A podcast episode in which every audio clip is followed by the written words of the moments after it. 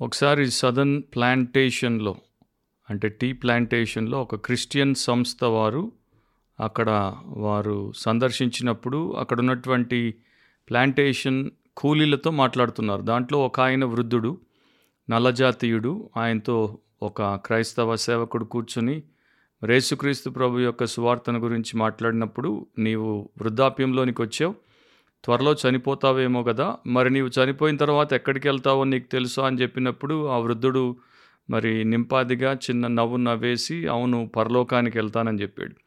అంటే "నువ్వు ఏసునందున్నావా ఏసు నీలో ఉన్నాడా? నువ్వు రక్షించబడ్డావా?" అని అంటే ఆ వృద్ధుడు చెప్పినటువంటి మాట ఏంటంటే, "నాకు చావు దగ్గర పడుతున్న కొలది ఏసు దగ్గరగా అనిపిస్తున్నాడు. So, I'm growing closer to Jesus. నేను యేసుకు దగ్గరగా మారుతున్నాను. తప్పకుండా నేను చనిపోయిన తర్వాత పరలోకంలో ప్రభువైన యేసుతోనే ఉంటాను కదా అని అన్నాడు. నా ఈ మాటల్ని విన్నప్పుడు చాలామంది ఏమనుకుంటారంటే, మనకి చావు ముంచుకొచ్చినప్పుడు, మన జీవితము ఈ లోకంలో ముగిసిపోయినప్పుడు, అప్పుడు మనము యేసుకు దగ్గరవ్వాలి. ఎందుకంటే ఇక దాని తర్వాత మనం పరలోకానికి పోతే ఇక నిత్యత్వంలో యేసుతోనే ఉంటాం కనుక ఇప్పుడైతే జీవితము, వయసు ఉన్నప్పుడు మనకున్న అవకాశాల్ని మనం వాడుకోవచ్చు. కానీ అంతా ముదిరిపోయినప్పుడు, అప్పుడు యేసుకు దగ్గరవుతే చాలు అని చాలామంది అనుకుంటారు. కానీ కొంతమంది మనకు రక్షణ అనుభవము కలిగగానే మనము యేసులోనికి రాగానే యేసుకు దగ్గరవ్వాలి. యేసును మనము నిజముగా ఆయన ఎట్లా ఉన్నాడో అట్లా చూడాలి. ఆయన్ని మనము కలిగి ఉండాలి. ఆయన కొరకు మనం జీవించాలి అనేటువంటి ఆలోచనతో ఉంటారు. నా నీవు ఏ పరిస్థితిలో ఉన్నావో నాకు తెలియదు కానీ, యేసుక్రీస్తును దేవుని వాక్యము, పరిశుద్ధ గ్రంథమైన బైబిల్ లేఖనాలు ఏ ప్రకారము మహిమగల దేవుని కుమారుడిగా, లోకరక్షకుడిగా, మన ప్రాణప్రియుడిగా చూపిస్తున్నాయో, ఆ ప్రకారం నీ మనోనేత్రాలు తెరవబడి యేసుక్రీస్తును చూసావా? అపోస్తులైన పౌలు ఎఫ్ఎస్సి సంఘానికి రాసినప్పుడు ఒకటో అధ్యాయంలో వారి మనోనేత్రాలు తెరవబడి వారు దైవజ్ఞానంతో నింపబడాలని, దేవుడి మహిమను చూడాలని కోరుకుంటాడు. సో, అలాంటి అనుభవంలో నీవు ఉన్నావా యేసును చూడగోరుచున్నావా? అంటే యేసును చూడడం అంటే చాలామంది ఒక పిక్చర్‌లో చూడడం, ఒక చిత్రపటంలో చూడడం, లేకపోతే ఒక సినిమాలో చూడడం, లేకపోతే ఒక టీవీ సీరియల్‌లో చూడడం, లేకపోతే ఒక మ్యాగజైన్‌లో చూడడం, లేకపోతే ఒక పిక్టోరియల్ బైబిల్‌లో అంటే బైబిల్ చిత్రాలు ఉన్నటువంటి పుస్తకంలో చూడడం అన్నట్టు నేను అడగట్లేదు. లేక ఇప్పుడు చాలామంది యేసు మాకు కల్లో కనపడితే మేము అప్పుడు మా సమస్తాన్ని యేసుకు అప్పగించుకుంటాం. యేసు మాకు నిజంగా కనపడితే అప్పుడు మమ్మల్ని మేము ఆయనకి సమర్పించుకుంటాం అంటుంటారు. అండ్ ఈ మధ్యకాలంలో మనకి ఏఐ జీసస్ అంటే ఆర్టిఫిషియల్ ఇంటెలిజెన్స్ క్రియేట్ చేసినటువంటి జీసస్ కూడా మరి సోషల్ మీడియాలో చాలా వైరల్ అవుతున్నాడు కనుక, ఆయన్ను చూడాలనుకునేటువంటి వారు. వీరిని చూడడం కాదు. వీరు నిజమైన యేసు కానే కాదు. బైబిల్‌లో దేవుని కుమారుడు, లోకరక్షకుడైన యేసుక్రీస్తు లేఖనాల్లో ఎట్లా ప్రత్యక్షపరచబడ్డాడో అట్లా చూడడం. భక్తుడైనటువంటి యోహాను కొండ మీద యేసుప్రభు రూపాంతరపరచబడినప్పుడు ఆయన చూశాడు. ఆయన మహిమను చూశాడు. తర్వాత పద్మాసు ద్వీపంలో ఆయన ఉన్నప్పుడు వృద్ధాప్యంలో యేసును తన మహిమలో చూచి, యేసుక్రీస్తు పాదాల దగ్గర చనిపోయినటువంటి వానిగా పడిపోయాడు. ఆ అనుభవం గురించి నేను మాట్లాడుతున్నాను. యేసును నిజముగా చూచుట, ఆత్మీయముగా చూచుట, మనోనేత్రాలు తెరవబడి చూచుట. అట్లాంటి అనుభవం నీకుందా? లేకపోతే అట్లాంటి ఆశతో నీవున్నావా? బిబ్లికలీ స్పీకింగ్ వాక్యానుసారంగా మాట్లాడితే అనే క్రిస్టియన్ పాడ్‌కాస్ట్‌కి ప్రభు రక్షకుడైన యేసుక్రీస్తు ఘనమైన నామమున మీలో ప్రతి ఒక్కరికి స్వాగతం. మనం ప్రతివారం దేవుడి వాక్యం నుండి మన జీవానికి, భక్తికి, దేవుడి యొక్క చిత్తానికి సంబంధించినటువంటి అంశములను నేర్చుకుంటున్నాం. అండ్ ఆ ప్రకారం మీరు నడుచుకుంటున్నారని ఆశిస్తున్నాను. అలా నడుచుకోవాలని ప్రార్థిస్తున్నాను. ఈరోజు మన ఎపిసోడ్‌లో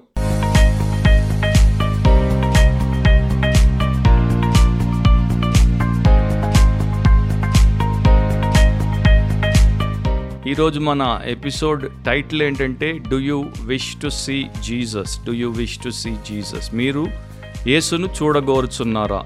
మీరు యేసును చూడగోరుచున్నారా? యోహాన్ సువార్త పన్నెండో అధ్యాయం ఇరవై నుండి ఇరవై నాలుగో వచనం వరకు ఆ పండుగలో ఆరాధింప వచ్చిన వారిలో కొందరు గ్రీసు దేశస్థులు ఉండిరి. వారు గలిలేలోని బేత్సయిద వాడైన ఫిలిప్పు నద్దకు వచ్చి, అయ్యా మేము యేసును చూడగోరుచున్నామని అతనితో చెప్పగా, ఫిలిప్పు వచ్చి అంద్రేయతో చెప్పాను. అంద్రేయయు ఫిలిప్పును వచ్చి యేసుతో చెప్పిరి. అందుకు యేసు వారితో ఇట్లనెను, మనుష్య కుమారుడు మహిమ పొందవలసిన గడియ వచ్చి ఉన్నది. గోధుమ గింజ భూమిలో పడి చావకుండిన ఎడల అది ఒంటిగానే ఉండును. అది చచ్చిన ఎడల విస్తారముగా ఫలించును. ఇప్పుడు యోహాను సువార్తలో యేసుక్రీస్తు ప్రభు యొక్క పరిచర్య అండ్ ఆయన యొక్క పని అంతా కూడా మన కొరకు నమోదు చేయబడింది. కోర్స్ అంతా అంటే ప్రతిదీ కాదు. మనకు అవసరమైనటువంటి ముఖ్యమైనటువంటి విషయాలు. యేసుక్రీస్తు ప్రభు జీవితంలో ఇదొక ప్రాముఖ్యమైనటువంటి సంఘటన. యేసు పస్కా కన్నా ముందే ఎరుషలేమునకు బయలు వెళ్ళాడు. అండ్ ఆయన లాజర్ను సమాధి నుండి తిరిగి లేపాడు గనుక ఆ వార్త అంతటికీ చేరవేయబడింది. అందరూ కూడా ఆశ్చర్యపోయారు. కనుక ఆయన అంటే మరి ఒక రకమైనటువంటి సెన్సేషన్ ఆ ప్రాంతంలో మనుషుల మధ్యలో ఉండింది. సంచలనాత్మకమైనటువంటి వ్యక్తిగా ఆయన ఉన్నాడు సో ఆయన ఎరుషలేంకి వచ్చినప్పుడు ఆయన్ని రాజుగా వారు స్వాగతం పలికారు. జన సందోహాలు ఆయనకి గొప్పగా హర్షధ్వానాలు చేస్తూ ఆయన్ని లోపలికి తీసుకుని వచ్చారు. అదంతా చూసినప్పుడు ఆయన యొక్క శత్రువులు పరిసయులు సద్దుకయులు ప్రధాన యాజకులు శాస్త్రులు వారికి కన్ను కుట్టింది. అండ్ వారు ఎట్లాగైనా సరే అవకాశం లభిస్తే ఈయనని హతమార్చాలి అడ్డు తొలగించుకోవాలని ప్రయత్నం చేస్తున్నారు. అలాంటి సందర్భంలో ఈ యొక్క ప్యాసేజ్లో రాయబడినటువంటి వివరాలు మనకి ఇవ్వబడ్డాయి. దాంట్లో ఒక విషయాన్ని మనము మన పాడ్కాస్ట్లో బ్రీఫ్గా చూద్దాం. ఆ పండుగ సమయం అది. ఆరాధించడానికి అనేక ప్రాంతాల్లో నుండి ఎరుషలేముకు ఎంతోమంది వస్తున్నారు. యూదులు వస్తున్నారు అన్యులు వస్తున్నారు. సో కొందరు గ్రీసు దేశస్థులు కూడా అట్లా వచ్చారు. ఆ వచ్చినటువంటి వారు యేసును చూడగోరారు కనుక బెత్సైద వాడైనటువంటి ఫిలిప్ దగ్గరికి వచ్చి అయ్యా మేము యేసును చూడగోరుచున్నామని అతనితో చెప్పారు. వారు యేసును ఎందుకు చూడగోరారో ఆ యొక్క వివరములను భక్తుడైనటువంటి యోహాను మనకి ఇవ్వలేదు కానీ వారి యొక్క కోరిక మాత్రం చాలా మంచిది. ఆ కోరిక ద్వారా దేవుడి వాక్యం మనకు ఒక గొప్ప సత్యాన్ని నేర్పిస్తుంది. సో యేసు ప్రభు ఎలాంటి మరణమును పొందనై ఉన్నాడో అండ్ ఆయన యొక్క నిజస్వరూపం ఏంటో మనుషులు ఆయన్ని ఏ ప్రకారము చూడాలో మనుషులకు ఆయన నిజముగా ఏమై ఉన్నాడో దాన్ని మనం దీంట్లో తెలుసుకోవచ్చు. సో గ్రీకులు ఎరుషులేంకి వచ్చారు దేవాలయానికి వారు వచ్చారు. అక్కడ పండుగ అండ్ ఆ పండుగకి చాలామంది ఆరాధన చేయడానికి వస్తున్నారు. సో ఎంతోమంది ఎన్నో రకాల అభిప్రాయాలతో ఆరాధనలకు వస్తారు అండ్ పండుగలకు వస్తారు. కొంతమంది మాత్రమే యేసును చూడగోరుతారు. సో వీరిలో ఈ కొందరు గ్రీకులు వీరు పండగలో ఆరాధనలో దేవాలయానికి దగ్గరగా ఉన్నప్పటికీ వారు యేసును చూడగోరారు. మిగతా వారందరూ అక్కడ ఆ దేవాలయంలో ఉన్నటువంటి విశిష్టతలు వింతలు అక్కడ ఉన్నటువంటి ప్రధాన యాజకులు పరిసయులు శాస్త్రులు అనేకులను వారు చూడగోరి అక్కడికి పోయారు. కానీ వీరు యేసును చూడగోరారు. నౌ గ్రీకులకి కుతూహలం ఎక్కువ అంటే క్యూరియాసిటీ అనేది ఎక్కువ. వారికి లోక సంచారం ఎక్కువ అండ్ వారికి లోక సమాచారం కూడా తెలుసుకునేటువంటి ఆశ ఎక్కువ. యేసుప్రభు లాజర్ను లేపాడు. యేసుప్రభు గొప్ప బోధకుడిగా ఆశ్చర్యకరమైనటువంటి బోధలు చేస్తున్నాడు. అందరికీ జ్ఞానం పంచుతున్నాడు అని వింటూ వచ్చారు కనుక ఆయన్ని ప్రత్యేకంగా చూడాలనుకున్నారు.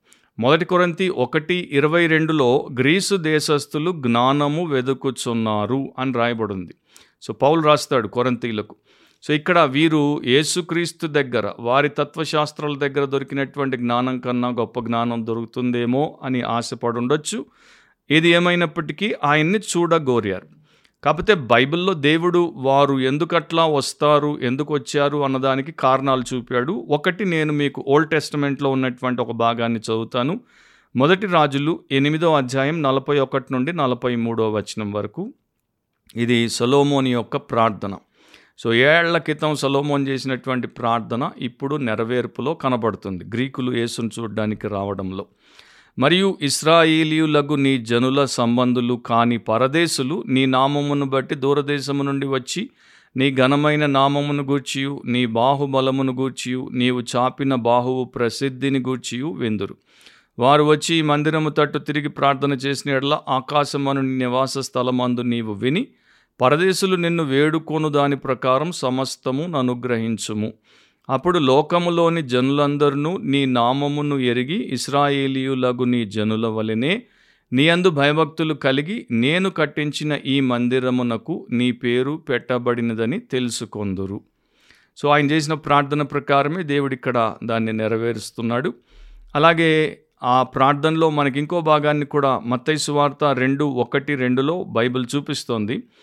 రాజైన హేరోదు దినములయందు యూదయ దేశపు బెత్లహేంలో యేసు పుట్టిన పిమ్మట ఇదిగో తూర్పు దేశపు జ్ఞానులు ఎరుషలేమునకు వచ్చి యూదుల రాజుగా పుట్టినవాడు ఎక్కడనున్నాడు? తూర్పు దిక్కున మేము ఆయన నక్షత్రమును చూచి ఆయనను పూజింపవచ్చితిమని చెప్పిరి.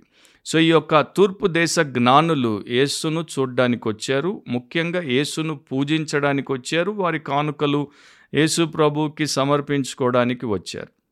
సో మనం ఇక్కడ గ్రీకులు అండ్ తూర్పు దేశపు జ్ఞానుల గురించి చూసినప్పుడు యేసును చూడ్డానికి వచ్చారు. యేసుకు వారి యొక్క అర్పణలు అర్పించుకోవడానికి వచ్చారు. అవి రోజున కూడా ప్రతి ఆదివారము కోట్ల మంది ప్రపంచవ్యాప్తంగా క్రైస్తవ సంఘ ఆరాధనలకు వెళ్తారు. అండ్ ఎంతోమంది ప్రతి సంవత్సరం క్రైస్తవ పండుగల్లో భారీ ఎత్తున పాల్గొంటారు. కానీ దాంట్లో ఎంతమంది యేసును చూడగోరుతున్నారు? దాంట్లో ఎంతమంది యేసును ఆరాధిస్తున్నారు? దాంట్లో ఎంతమంది యేసుకు ప్రియమైనటువంటి కానుకలు అర్పిస్తున్నారు? ఇది వేసుకోవాల్సిన ప్రశ్న. ఎందుకంటే ఈ ప్రశ్నకి జవాబు నేను ఇవ్వగలనా నీవివ్వగలవా? అన్నది చాలా ముఖ్యం. ఎందుకు అంటే ప్రతి సండే మనకి వర్షిప్కి వెళ్ళే అలవాటు ఉండొచ్చు వర్షిప్ ఎక్స్పీరియన్స్ ఉండొచ్చు. కాకపోతే వర్షిప్ నిజంగా జీసస్కి చేరేటట్టు మనము చేస్తున్నామా? జీసస్ని వర్షిప్లో చూస్తున్నామా? లేకపోతే మనం వెళ్ళేది జస్ట్ ఆయన్ని మన యొక్క అవసరాల కొరకు ఆదుకునేవానిగా ఆపదల మొక్కుల వానిగా వాడుకోవడానికేనా? కొంతమంది మాత్రమే సంఘానికి యేసును ప్రేమించడానికి యేసును పూజించడానికి యేసు పాదాల దగ్గర వారి జీవితాన్ని సమస్తాన్ని సమర్పించడానికి యేసుకు పరిచర్య చేయడానికి వస్తారు. మిగతా వారందరూ ఆ ప్రకారము రారు. సో ఎక్కువ మంది ఆ ప్రకారము రారు కనుక వారు యేసుకు దగ్గర అవ్వరు అండ్ యేసు దీవెన నిజముగా వారి జీవితంలో కనిపించదు. యేసు దీవెన అంటే బాహ్యపరమైన భౌతిక పదార్థాలు పొందుకోవడం వాటిలో పెరగడం కాదు. యేసు దీవెన అంటే యేసులాగా ఆయన గుణము ఆయన యొక్క శీలము ఆయన దేవుడి చిత్తాన్ని ఎట్లా చేశాడో అట్లా చేసేటువంటి లక్షణముల్లో పెరగడం. నేను చరిత్రలో ఒక పుస్తకాన్ని చూసినప్పుడు దాంట్లో వర్నన్ గ్రౌండ్స్ అనేటువంటి ఆ రచయిత రాసిన పుస్తకం దాని పేరు ఏంటంటే yes but how getting serious about your faith. నీ విశ్వాసమును గూర్చి నీవు నిజముగా తీవ్రత స్థాయికి ఎట్లా చేరతావు? అది ఎట్లా సాధ్యం అనే పుస్తకం. నేను విశ్వాసంలోనికి వచ్చాను నేను విమోచకుణ్ణి వెంబడిస్తున్నాను అనుకోవడం ఒక ఎత్తు కానీ దేవుడి వాక్యంలో ఎలా ఆయన్ని వెంబడించాలో ఎలా ఆయన కొరకు మనల్ని మనం అప్పగించుకోవాలో ఆయన చెప్పినట్టు చేస్తేనే దానికి అర్థం ఉంది. లేకపోతే అట్లా ఉండకపోతే అది వ్యర్థమైపోయినట్టే. సో ఈ పుస్తకంలో మిల్డ్రిడ్ కేబుల్ అనే ఒక యువతి గురించి గ్రేట్ బ్రిటన్లో ఉండేటువంటి క్రైస్తవ యవనస్తురాల గురించి ఆయన రాశాడు. అండ్ ఆమె ఆ యవన కాలంలో ఒక క్రైస్తవుణ్ణి ప్రేమిస్తుంది. అండ్ అతడు నన్ను గ్రేట్ బ్రిటన్లోనే దేవుడు సంఘ కాపరిగా సేవ చేయమంటున్నాడు. మన ఇద్దరం పెళ్ళి చేసుకుని సంఘ పరిచర్యలో ఉందామని చెప్పినప్పుడు ఆమెకి ప్రార్థన చేస్తుంటే ఆమెను దేవుడు చైనా దేశానికి మిషనరీగా పొమ్మని ప్రేరేపిస్తున్నాడు. సో యవనస్తురాలు మామూలుగా ఏం అనుకోవాలి ఏం ఆశించాలి పెళ్ళి చేసుకోవాలి మంచి వ్యక్తిని పెళ్ళి చేసుకోవాలి నన్ను ప్రేమించే వ్యక్తిని పెళ్ళి చేసుకోవాలి అండ్ మంచి దేశంలో మంచి పరిస్థితుల్లో సెటిల్ అయిపోవాలి అనుకోవాలి ఆమె స్వంత దేశం గ్రేట్ బ్రిటన్ ఆమెకు తెలియని దేశం చైనా అండ్ ఇక్కడేమో ఆమె సుఖవంతమైన జీవితాన్ని జీవించవచ్చు ఇక్కడ కూడా సేవే చేయొచ్చు పాస్టర్ని భర్తగా కలిగి చర్చ్లో మినిస్ట్రీలో ఉండొచ్చు. కానీ దేవుడు ఆమెను చైనా దేశానికి మిషనరీగా వెళ్ళమంటున్నాడు కనుక ఆమె ఒక సందిగ్ధ స్థితిలో పడిపోయింది. ఒక డైలమాలో పడిపోయింది. అండ్ ఈ డివైన్ డైలమాలో ఆమె ఇంకా ప్రార్థన చేసి తాను ఎవరినైతే ప్రేమించిందో అతనితో కలిసి మాట్లాడాలని ఆశపడింది. ఇద్దరు కలుసుకున్నారు. ఆయనేమో నన్ను దేవుడు ఇక్కడే సేవ చేయమంటున్నాడు నేను ఇక్కడే చేస్తాను. నేను చైనాకి రానన్నాడు. ఆమెమో నన్ను దేవుడు చైనాకి వెళ్ళమంటున్నాడు కనుక నేను ఇక్కడ ఉండలేను. మరి ఈ సమస్యను పరిష్కరించాలంటే మన ఇద్దరం పెళ్ళి చేసుకోకూడదు. నీ దారి నీది నా దారి నాది ఇద్దరం కలిసి ఆ ప్రకారమే దేవుడి చిత్తం చేయగలం అని చెప్పి ఆమె అతనితో తెగదెంపులు చేసుకుని అది చాలా వేదనతో కూడినటువంటి తీర్మానం ఏడ్చి బాధపడి మరి ఆ యొక్క దుఃఖ సహితమైనటువంటి తీర్మానం చేసి భారభరితమైనటువంటి హృదయాలతో ఇద్దరు వేరైపోయారు. తర్వాత ఆమె గురించి వర్ణన్ గ్రౌండ్స్ ఏమని రాస్తాడంటే ఆ రాత్రి ఆ యువతి తన కోరికలకు చనిపోయింది. తన నిరీక్షణలకు చనిపోయింది. మానవరీత్యా మనం ఏదైతే న్యాయబద్ధమైనటువంటి కళ అని అంటామో దానికి చనిపోయింది. స్వంత చిత్తానికి చనిపోయింది. కనుక దేవుడి చిత్తానికి సజీవురాలైంది. ఆమె చైనాకి వెళ్ళింది అక్కడ ఒక అసాధారణమైనటువంటి ఫలభరితమైన పరిచర్యను దేవుడి కొరకు చేసి చరిత్రకెక్కింది. నవ్వు అందరూ అట్లా ఎందుకు అవ్వరు అందరూ అట్లా ఎందుకు చేయరు? అంటే అందరూ యేసును చూడగోరరు అందరూ యేసును చూడరు. యేసును చూడని వారు ఈ స్థాయికి ఎదగరు. జస్ట్ చర్చ్ వర్షిప్కి వచ్చి వెళ్ళిపోయేవారు. అండ్ పండుగలకెళ్ళి సొంత బట్టలతో గొప్పగా మరి సంతోషించేవారు ఈ రకమైనటువంటి వారిగా తయారవ్వరు. యేసును చూస్తేనే అట్లాంటి అనుభవం వస్తుంది. అందుకనే బైబిల్లో దేవుడు యేసును అద్భుతంగా చూపించాడు కానీ చూసేవారే తక్కువ. యేసును కొందరు చూడాలనుకున్నారు. కొన్నింటిని మీతో చెప్పనివ్వండి. ఎందుకు చూడాలనుకున్నారో కూడా బైబిల్లో దేవుడే మనకు చూపించాడు. దాంట్లో మొదటివాడు హేరోదు రాజు. హేరోదు యేసు ప్రభువుని చూడాలనుకున్నాడు. ఎందుకు కోరుకున్నాడు?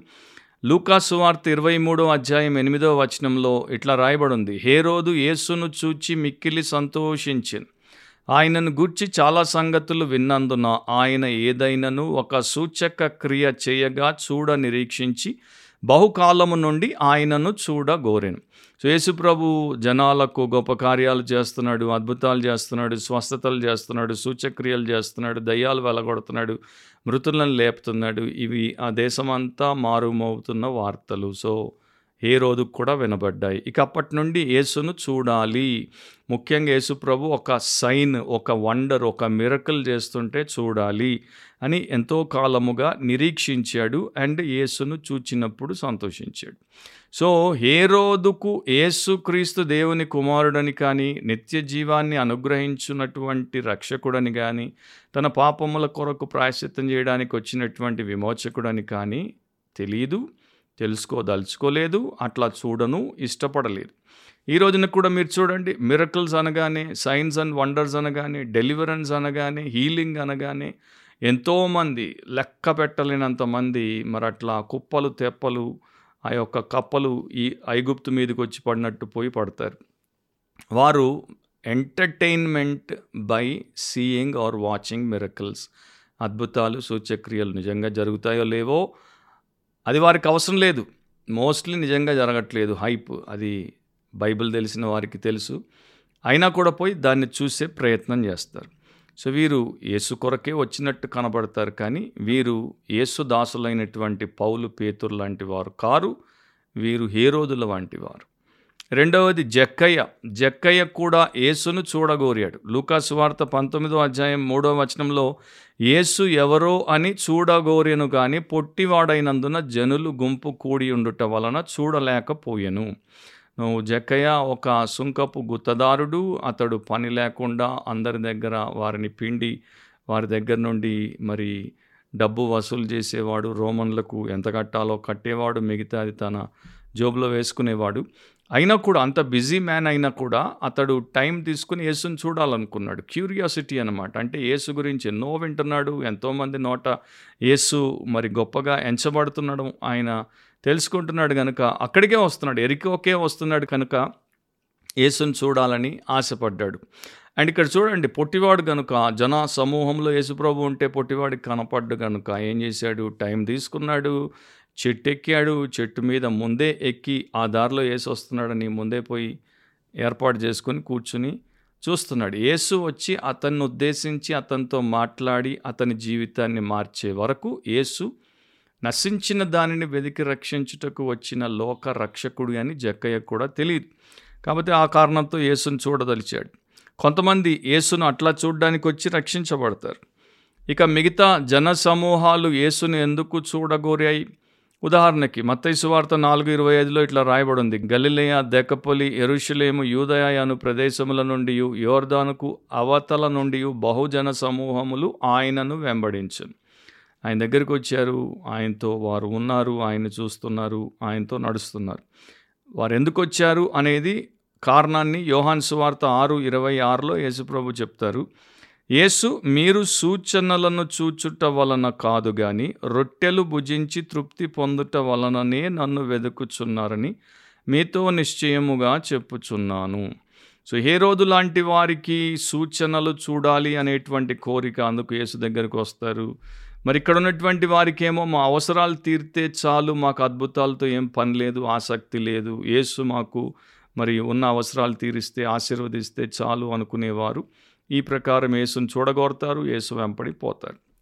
సో వారిని ఆయన ఏ రకముగా వారి యొక్క స్వార్థాన్ని చూపించి వారిని ఎక్కడ పెట్టాలో అక్కడ పెట్టేశాడు. ఇప్పుడు గ్రీకులు యేసును చూడగోరారు. ఎందుకు చూడగోరుతున్నారు? ఒక కారణం మనకి బైబిల్లో చూడొచ్చు. అపోస్తల కార్యములు పదిహేడవ అధ్యాయము ఇరవై ఒకటో వచనంలో ఏథెన్స్ వారందరూ అక్కడ నివసించు పరదేశులను ఏదో ఒక క్రొత్త సంగతి చెప్పుటయందును వినుటయందును మాత్రమే తమ కాలము గడుపుచుండు వారు అపోస్తులైన పౌలు ఏథెన్స్లో అరియోపాగు కొండ మీదికి వచ్చి అక్కడ ఆయన ఉన్నటువంటి వారితో దేవుడి గురించి మాట్లాడుతున్నప్పుడు రాయబడిన మాట ఇది సో వీరు ఏదో ఒక కొత్త సంగతి చెప్పడం లేకపోతే వినడం మాత్రమే కాలం గడుపుతూ ఉంటారు. మిగతా పరిశైలు సర్దుకైలు శాస్త్రులు ఒకే రకమైనటువంటి మోషే ధర్మశాస్త్రానికి సంబంధించిన మాటలు చెప్తున్నారు.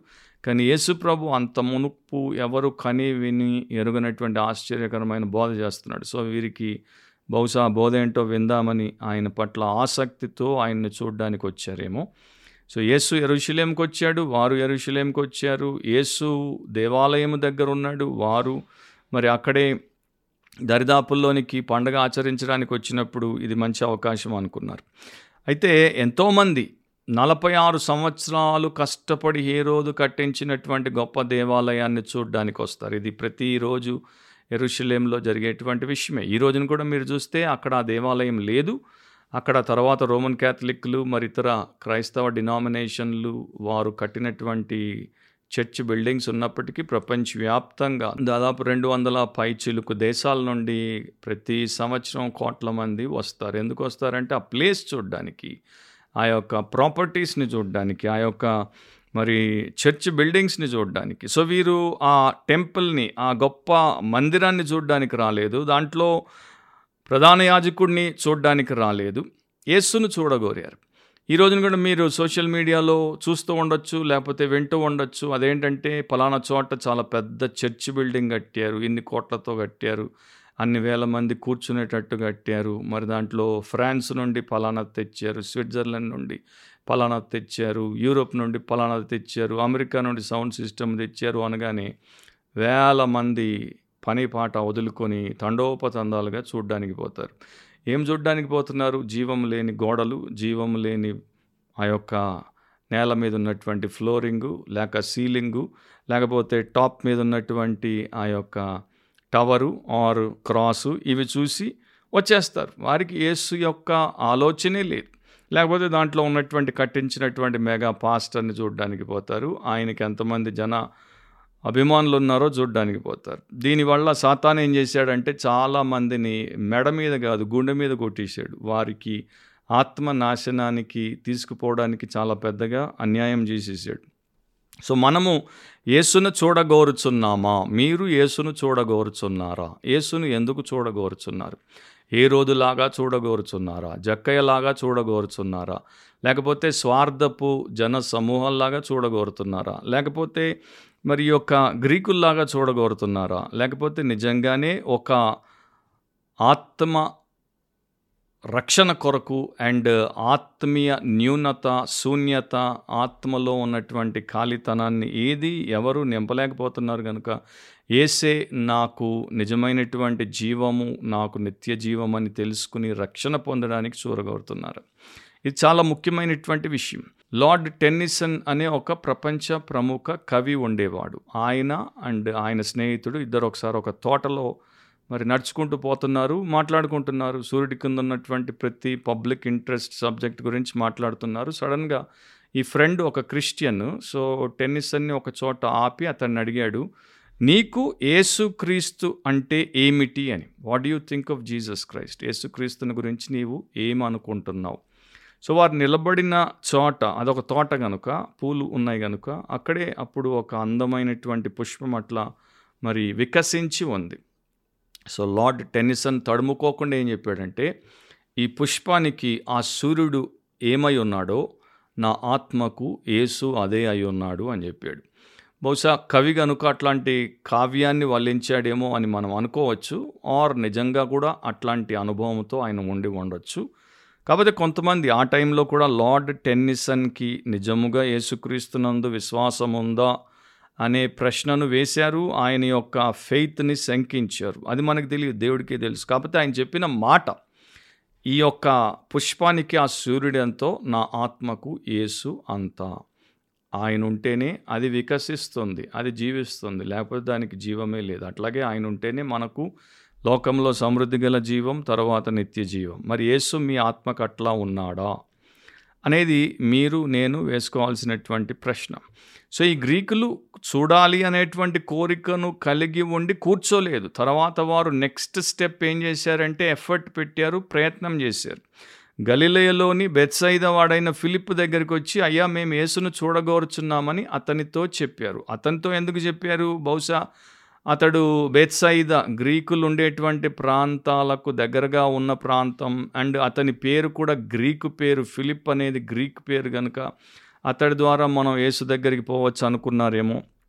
సరే ఫిలిప్ వారిని నేరుగా యేసు దగ్గరికి తీసుకుపోలేదు. ఫిలిప్ నెక్స్ట్ అంద్రియాని కన్సల్ట్ చేశాడు. అంద్రియాని ఎందుకు కన్సల్ట్ చేశాడు? ఎందుకంటే ఒక సందర్భంలో యేసుప్రభు స్పష్టంగా ఈ మాటలు చెప్పడం శిష్యులకి చెప్పడం విన్నాడు. మత్తైసు వార్త పదో అధ్యాయం ఐదు ఆరు వచనాల్లో యేసు ఆ పన్నెండు మందిని పంపుచు వారిని చూచి వారికి ఆజ్ఞాపించినదేమనగా మీరు అన్య జనుల దారిలోనికి వెళ్ళకుడి. సమరయుల ఏ పట్టణంలోనైనను ప్రవేశింపకుడి కానీ ఇస్రాయేల్ వంశంలోని నశించిన గొర్రెల యొద్దకే వెల్లుడి అంటే యేసుప్రభు ఇస్రాయేలీల దగ్గరికే పంపుతున్నాడు శిష్యుల్ని. మరి వీరు అన్యులు కదా గ్రీసు దేశస్తులు కదా వీరు వచ్చి చూస్తానంటున్నారు వీరిని తేవచ్చో లేదో అన్న సందిగ్ధత. తర్వాత మత్తయి పదిహేను ఇరవై నాలుగులో మరల యేసుప్రభు ఏమంటాడు? ఆ యొక్క కణానీయురాలైనటువంటి స్త్రీ తన కుమార్తె కొరకు సహాయం వేడుకున్నప్పుడు ప్రభు అంటాడు ఆయన ఇస్రాయేలు ఇంటివారై నశించిన గొర్రెల యొద్దకే కానీ మరి ఎవరి యొద్దకును నేను పంపబడలేదనేను. సో ఈ స్టేట్మెంట్స్ని ఈ డెఫినెట్ స్టేట్మెంట్స్ని ఫిలిప్ విన్నాడు కనుక అంద్రేయ యొక్క సహాయమును తీసుకున్నాడు. తర్వాత ఇరవై మూడవ వచనంలో గమనిస్తే అందుకు యేసు వారితో ఇట్లా నేను వారు వచ్చి చెప్పినప్పుడు ప్రభు చెప్తున్నాడు మనుష్య కుమారుడు మహిమ పొందవలసిన గడియ వచ్చి ఉన్నది. ఈ కాంటెక్స్లో అంటే గ్రీసు దేశస్థులు చూడాలని ఆశపడుతున్నారు ప్రభువా నిన్ను చూడాలని ఆశపడుతున్నారు ప్రభు అన్నప్పుడు ఆ మాటలు యేసు ప్రభు పలికాడు. ఎందుకు పలికాడు? మనుష్య కుమారుడు మహిమ పొందవలసిన గడియ ఇప్పుడే ఎందుకు వచ్చింది? ఎందుకంటే ఆయనకు అది సంకేతం అనమాట గ్రీకులు ఆయన్ని అన్వేషిస్తూ వెతుక్కుంటూ వస్తున్నారు అంటే ఇక దేవుడి టైం టేబుల్ ప్రకారం ఆయన మరి అప్పగించబడ్డం తర్వాత అన్యాయపు తీర్పుకు గురి కావడం ఆయన సిలువ వేయబడ్డం ఆయన మరణించడం భూస్థాపన చేయబడ్డం పునరుత్నుడు అవ్వడం అది ఆయన యొక్క సమయమని ఆయన ఎంచాడు. ఎందుకంటే ఆయన ఇప్పటిదాకా ఇస్రాయేలీల కొరకు ఆయన పనిచేశాడు. ఇక లోకానికి రక్షకుడిగా మారాల్సిన సమయం వచ్చేసింది. గ్రీసు దేశస్తులు రావడంతో దేవుడు సంకేతాన్ని ఇచ్చాడు. ఇదిగో లోక పాపములను మోసుకొని పోవు. దేవుని గొర్రెపిల్ల అని యోహాన్ ఒకటి ఇరవై తొమ్మిదిలో రాయబడినట్లు. సో లాజర్ను యేసుప్రభు లేపినప్పుడు చాలామంది యేసు దగ్గరికి వస్తున్నారు కనుక పరిసయులు ఒక స్టేట్మెంట్ చేశారు. యోహాను పన్నెండు పంతొమ్మిదిలో ఏమంటారో వినండి. కావున పరిసయులు ఒకరితో ఒకరు మన ప్రయత్నములు ఎట్లు నిష్ప్రయోజనమైపోయినవో చూడుడి. ఇదిగో లోకము ఆయన వెంట పోయినదని చెప్పుకొనిరి. సో వారు అప్పుడే చెప్పేశారు లోకమంతకి ఆయన వెంట పోతోంది. మనం ఎన్ని ప్రయత్నాలు చేసినా మన వెంట ఉండాల్సిన వాళ్ళు కూడా ఆయన వెంట పోతున్నారు. రాబర్ట్ సిస్లర్ అనే ఒక సేవకుడు ఈ మాటలు రాశాడు. గ్రీకులు రావడము చేత లోకమంతా కూడా ఇక యేసును వెంబడించుటకు సిద్ధపరచబడుతోంది అనే సంకేతాలు వచ్చాయి. అంతవరకు దేవుడు కేవలం అబ్రహాము ఇసాకు యాకోబులకు మాత్రమే దేవుడు. ఇక నుండి సర్వలోకానికి దేవుడిగా మారబోతున్నాడు. గ్రీకులు యేసుప్రభు యొక్క జీవితపు చివరలో ఆయన దగ్గరికి రావడం చేత ఇంతవరకు యూదులకే మరి దేవుడిగా ఉన్నటువంటి ఆయనతో సంబంధం ఇక అన్యులకు కూడా తెరవబడింది. సో అందుకనే మనం ఇక నుండి for God so loved Israel అని చదవం. అంటే దేవుడు ఇస్రాయేలును ఎంతో ప్రేమించను అని చదవం. ఇక నుండి ఏం చదువుతాం? For God so loved the world దేవుడు లోకమును ఎంతో ప్రేమించను. సో ఆ క్రమంలో యేసుప్రభు గడియ వచ్చింది కనుక ఇక ఆయన కార్యానికి ఆయన సిద్ధపడుతున్నాడు. యోహాన్ సువార్తలోనే ఆయన గడియ గురించి అనేక చోట్ల వచనాలు రాయబడతాయి. ఫర్ ఎగ్జాంపుల్ యోహాను రెండు నాలుగులో యేసు ఆమెతో అమ్మా నాతో నీకేమి పని? నా సమయం ఇంకనూ రాలేదనను. యోహాను ఏడు ముప్పైలో అందుకు వారాయనను పట్టుకొన యత్నము చేసిరి గాని ఆయన గడియ ఇంకను రాలేదు గనుక ఎవడనూ ఆయనను పట్టుకొనలేదు. యోహాను ఎనిమిది ఇరవైలో ఆయన దేవాలయంలో బోధించుచుండగా కానుక పెట్టయున్న చోట ఈ మాటలు చెప్పాను. ఆయన గడియ ఇంకను రాలేదు గనక ఎవడను ఆయనను పట్టుకొనలేదు. నా ఇప్పుడు గ్రీసు దేశస్థులు యేసును చూడగోరారు గనుక ఆయన గడియ వచ్చి ఉన్నది అన్నది ఆయనకి అర్థమైపోయింది. ఇరవై నాలుగో వచనంలో ఇంకొక శ్రేష్టమైనటువంటి సత్యాన్ని చెప్పాడు. గోధుమ గింజ భూమిలో పడి చావకుండిన ఎడల అది ఒంటిగానే ఉండును అది చచ్చిన ఎడల విస్తారముగా ఫలించును. సో ఈ గోధుమ గింజ అది భూమిలో పడాలి అది చావాలి అప్పుడే అది విస్తారమైనటువంటి ఫలమును తీసుకుని వస్తుంది అగస్టిన్ ఒక మాట రాశాడు అది ఆయన అంటే యేసు తన గురించే చెప్పాడు. ఆయనే ఆ గోధుమ గింజ ఆయనే నేల పడతాడు ఆయనే మరణిస్తాడు ఆయనే గొప్పగా విస్తారముగా ఫలిస్తాడు. సో ఆయన యూదుల అవిశ్వాసమును బట్టి ఆయన హింసింపబడి చంపబడతాడు కానీ ఆయన తిరిగి లేపబడేది అన్య జనుల లేక అన్య దేశస్థుల యొక్క విశ్వాసము కొరకు. అండ్ ఇది యేసుక్రీస్తు ప్రభు యొక్క వ్యక్తిగత విషయంలోనే కాదు ఆయన ఎందు విశ్వాసం ఉంచినటువంటి ప్రతి విశ్వాస జీవితంలో కూడా యథార్థంగా నెరవేరాలి. మనం ఒక గోధుమ గింజ వంటి వారం. గోధుమ గింజను అట్లాగే గూట్లో పెడితే అట్లాగే ఒంటిగానే ఉంటుంది. కానీ అది ఎప్పుడైతే నేలలో పడుతుందో ఎప్పుడైతే చచ్చిపోతుందో అప్పుడు అది విస్తారంగా ఫలిస్తుంది. సో మనం కూడా అలాంటి జీవితాన్ని జీవించినప్పుడే ఫలభరితముగా మారుతాం. సో సిల్వ అండ్ తర్వాత సువార్త ద్వారా అనేకులను రక్షించుటకు యేసుక్రీస్తు సిలువ మీద బలియాగమయ్యాడు. తద్వారా అనేకులను ఆయన రక్షణలోనికి తీసుకుని వచ్చాడు. Bible commentator Donald Grey Barnhouse కూడా రాశాడు ఆయన మరణము ప్రతి భాష మాట్లాడువారు ప్రతి దేశానికి ప్రతి మరి జాతికి సంబంధించినటువంటి వారు రక్షించబడి నిత్య జీవానికి వారసులవునట్లు ఫలముగా తీసుకురాబడ్డారు.